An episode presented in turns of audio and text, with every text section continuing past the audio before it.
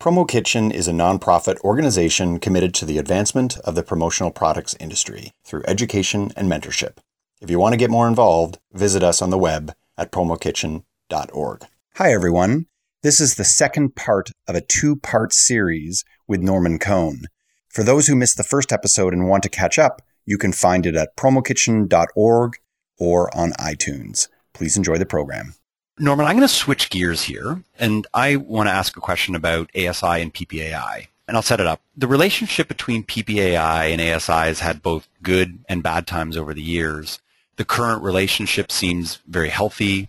And I'm curious as to know what your opinion is of the PPAI and ASI relationship as it relates to the overall health of the industry. I'd like to give you a brief background. The predecessors to PPAI were as an organization called SAGNY. I'm sorry, uh, Specialty Advertising. It was a, a uh, Chicago-based nonprofit organization for the industry. And when we wanted to become a, a supplier of food gifts, they turned us down, not because they even knew who we were, but food gifts was not something that they felt was uh, a uh, item that uh, their members were going to be interested in later they accepted us. And so that was our initial reaction. And of course, it had been up a very closed industry. The Fair Trade Commission eventually actually sued the predecessor for all kinds of things that tried to keep the industry closed from outside people. But in any regard, more up to the moment. I have a lot of respect for Paul Bellantone. I think he's a very bright guy. I think PPA is very lucky to have him and I know that our president, Tim Andrews, and Paul are in communication on a variety of topics. And there have been ups and downs in our relationships over the years, back to the days we were a supplier. But I think that today Paul and the board have respect for us. We certainly have respect for them. And hopefully the communication that Tim Andrews and Paul have with each other will continue because I honestly think that's in the best interest of the industry. Mm. Uh, I think it, if both of us are working to accomplish the same thing, which is to help the industry grow, it's only good. So currently, I don't believe we have any serious disputes, problems, or whatever other words you want to use between ASI and the PPA. I'll chime in here, Norman, with my perspective as someone who runs a distributorship and a service provider member in the industry.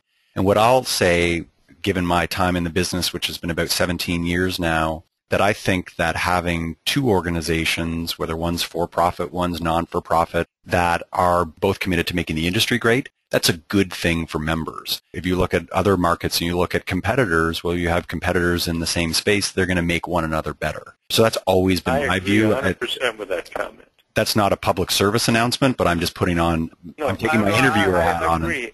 And I tell our people, and maybe they'll remember this, that competition is good because nobody has all the ideas. Hmm.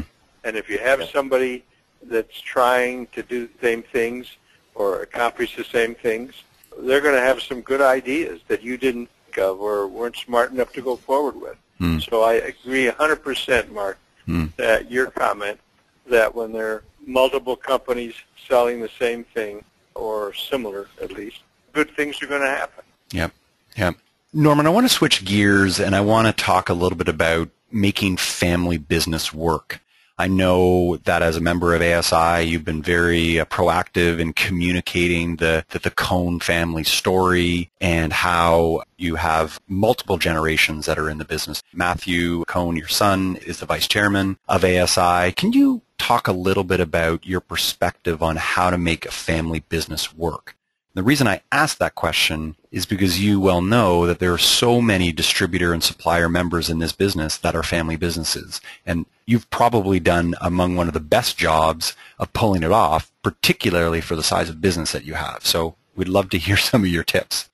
Well, I grew up with our family, which was in those days my father and mother of blessed memory. I was sitting around the dining room table talking about the business that we were in, which in those days was the grocery business.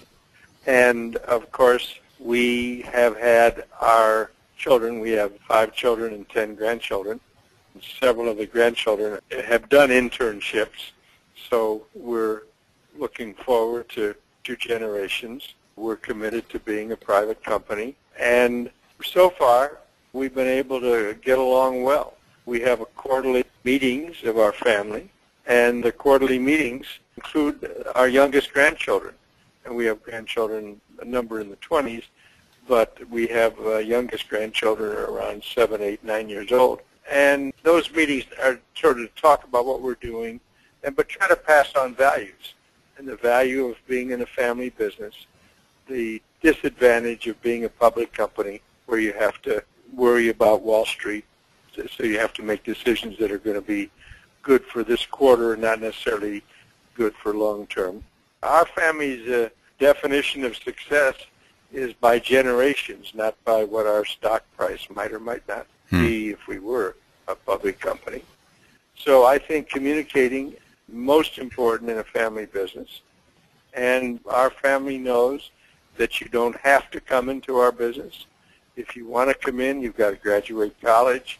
You've got to work elsewhere for two years, and then you've got to apply if you're interested and go through the same HR that Dale did years ago and Tim Andrews did 10 years ago. And also, you have to work harder than everybody else to justify being part of the family business.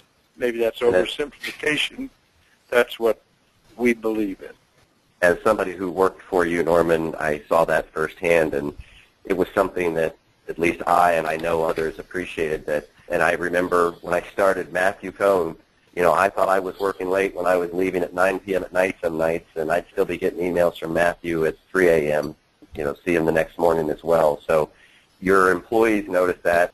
As you look at your family and the next generation that's now involved in the business, when you look at firms like Alibaba, how do you think Alibaba and some of these other major changes facing us as an industry are going to affect us?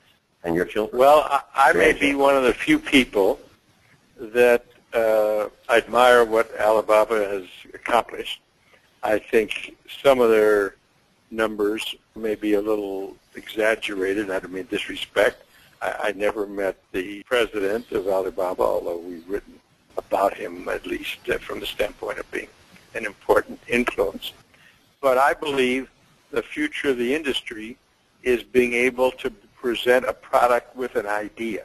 The disadvantage of all the internet companies, and Alibaba is the biggest of its kind, they have price in many, not always, but many cases.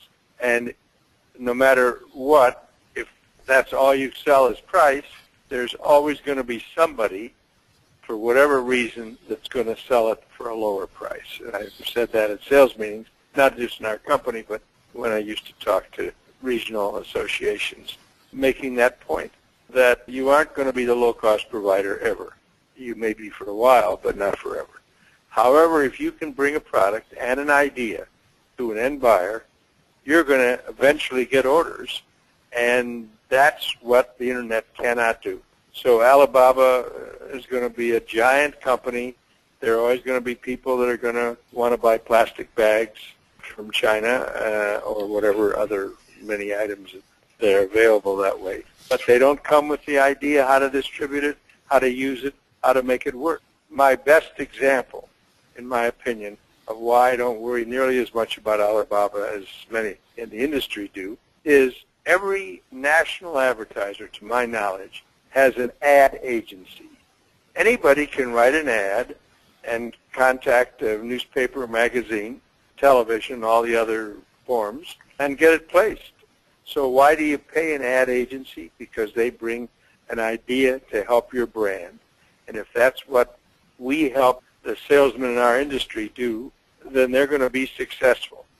And I don't dismiss Alibaba, but I just don't believe that long term uh, they will put an aggressive, intelligent salesman out of business who is able to bring a distribution idea to his customer hmm. and buyer. Brilliant. Brilliant. Hmm. We'll have to record that snippet right there. That was yeah, perfect. That's great. Norman, I've got a question for you about the next five to ten years. And I'm specifically interested in what scares you the most about the next five to 10 years as it relates to ASI. Well, I guess as Dale commented earlier, I'm not risk adverse. So probably I should worry about a lot of things, and we mentioned Alibaba uh, is certainly a possibility. But I just believe that, and I said this once before in this recording, that we are truly in a simple business. If we can bring ideas to our members that help them succeed, there's nothing to worry about. And if we can't, we have nothing to worry about either because we won't be in business long term. Right. So uh, nothing keeps me up.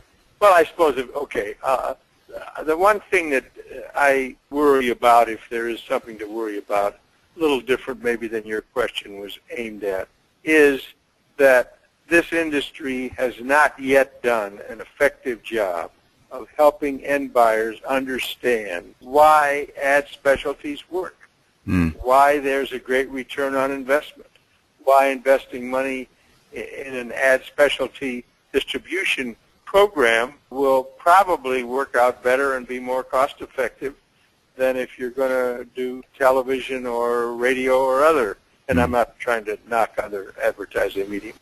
But I think about that probably more than any other thing. What is it we can do that's going to help an end buyer better understand the value of using ad specialties? The rest of the things that occur I guess maybe because I'm not scared of risk, I don't really worry or maybe think enough about. Hmm. I'm hopeful that several generations from now, ASI will continue to be successful.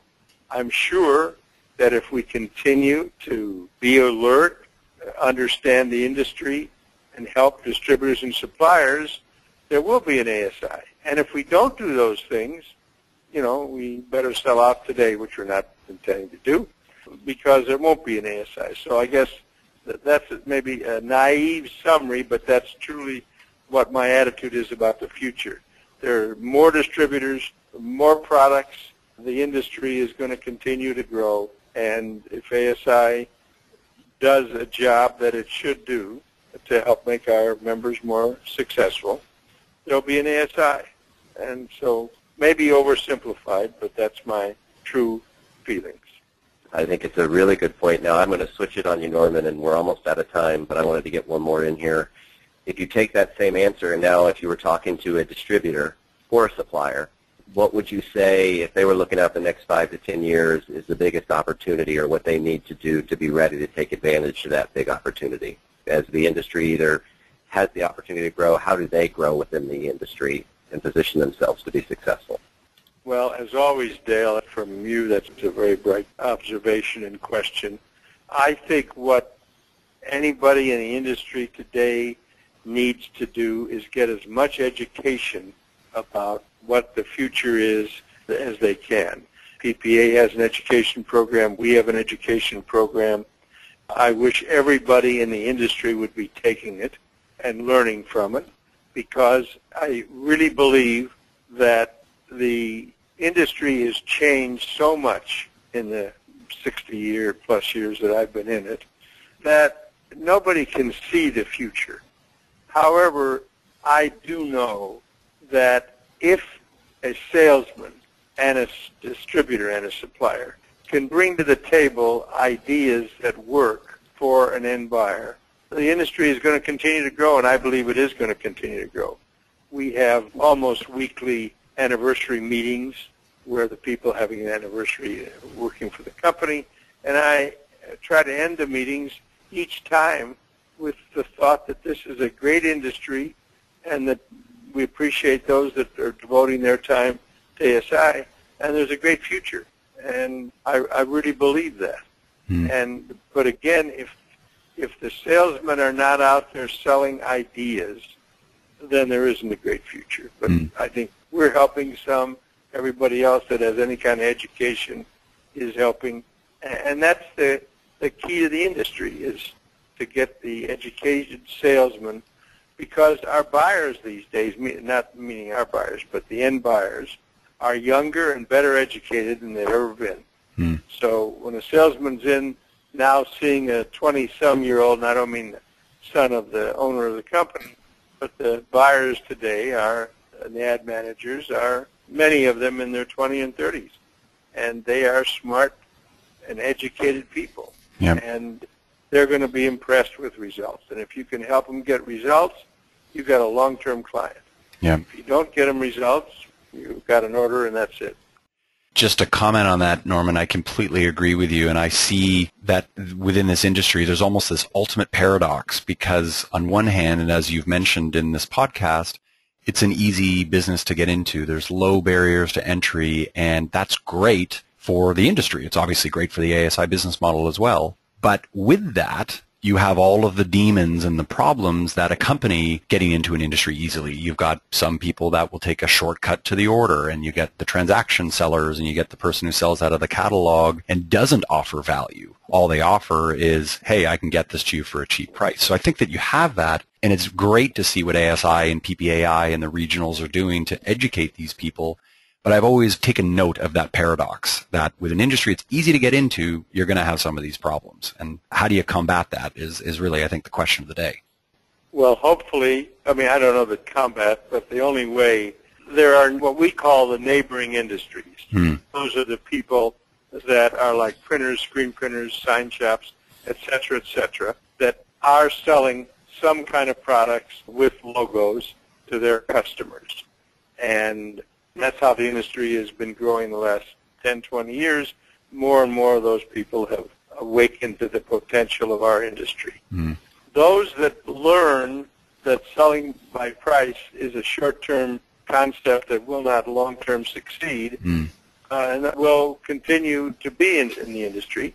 And those that don't will come in it, leave it, and there's always going to be that. You know, we wish there was some way to force the distributor salespeople to be educated. But the truthfully there, of course, isn't. And all we can do, and everybody else that's trying to help the industry, is to try to help them understand. Uh, forget uh, walking in and seeing what pen the guy is uh, using and telling him you can get it for 10% less. Come in and show them something you saw at one of the shows or got a mailing on or however you discovered the item and how they can use it in their business to help their business grow. And some people never get it. Right. And never are going to get it. So all the people from the neighboring industries that come in, they don't all last. Right. Many of them drop out very quickly. But enough do that the industry continues to grow. And buyers find that ad specialties work, uh, they're going to continue using them. Yeah. So that's our secret of success. Yeah. Yeah, well, it's a simple formula, but it's one that you keep promoting, obviously. Norman, I have one last question for you, and it's amazing how quickly our time has gone by here already. And it's a simple one. Knowing what you know now in 2015, what would you tell a 20-year-old Norman Cohn? Well, it's better to be lucky than smart. Uh, but I also learned from my father. Find something that you enjoy that you wake up in the morning and are happy where you are and what you're doing. And work hard. And if you focus, and where I've not been successful is where I didn't spend, in many cases, didn't spend the focus that I should. And if you can focus on something that you're enjoying, that's a great future. And so I tell our children and grandchildren, and maybe I'll be around to tell our great grandchildren. Who knows? That's it. You you got to work hard. Nobody's going to give it to you. Yes, mm-hmm. lucky is great, and boy, you're going to meet or talk to a few people that have been luckier than I have in life and in business. But bottom line, you need to work, and you might as well work in something you enjoy. And there's great potential in our industry, and if you enjoy it, you get into it, you will succeed. And if you think that because your cousin is the buyer of a big company that that's a long-term future, well, probably isn't. And uh, I don't think you ought to depend on that being the future. So Mm. uh, focus, hard work, enjoy what you're doing, I guess, are the things I would like to leave with. Hmm. And I love how they're just such enduring principles and they're the kinds of things that you could have said in 1915 too, just as much as 2015. So it's nice. Well, Norman, thank you so much. This has uh, been such a pleasure for myself and for Dale to be able to spend the last 60 minutes with you. And I know that this will be a real treat for the Promo Kitchen community. And I would also say for the industry at large. And I sincerely hope that this is a conversation that is listened to by as many people in the industry as possible because there were lots of great stories and it was candid and from the heart and I think authentic. So from that standpoint, I want to thank you so much. Well, I appreciate the opportunity. I seldom tell some of the stories I've told just because it isn't appropriate. But I was glad to tell them, and I was glad for the opportunity. And I appreciate the questions you asked. And hopefully we didn't take more time than you and those that are going to listen to the podcast wanted to take. It was perfect. Well, Dale, anything from you, my friend? Thank you, Norman. As always, I enjoy any chance that I get to talk to you. So pleasure well, doing it today you. and letting look other forward people to hear. seeing you at a forthcoming show. And again, appreciate everything that both of you are doing to help the industry understand how we got to where we are and uh, some ideas about where we're going in the future. Perfect. Well, thank you again, and we will talk to you soon. Thanks again for listening to this edition of the Promo Kitchen podcast. If you like what you hear, you can subscribe to the podcast through iTunes. And remember, you can always get involved in the Promo Kitchen community by visiting us at promokitchen.org. See you next time.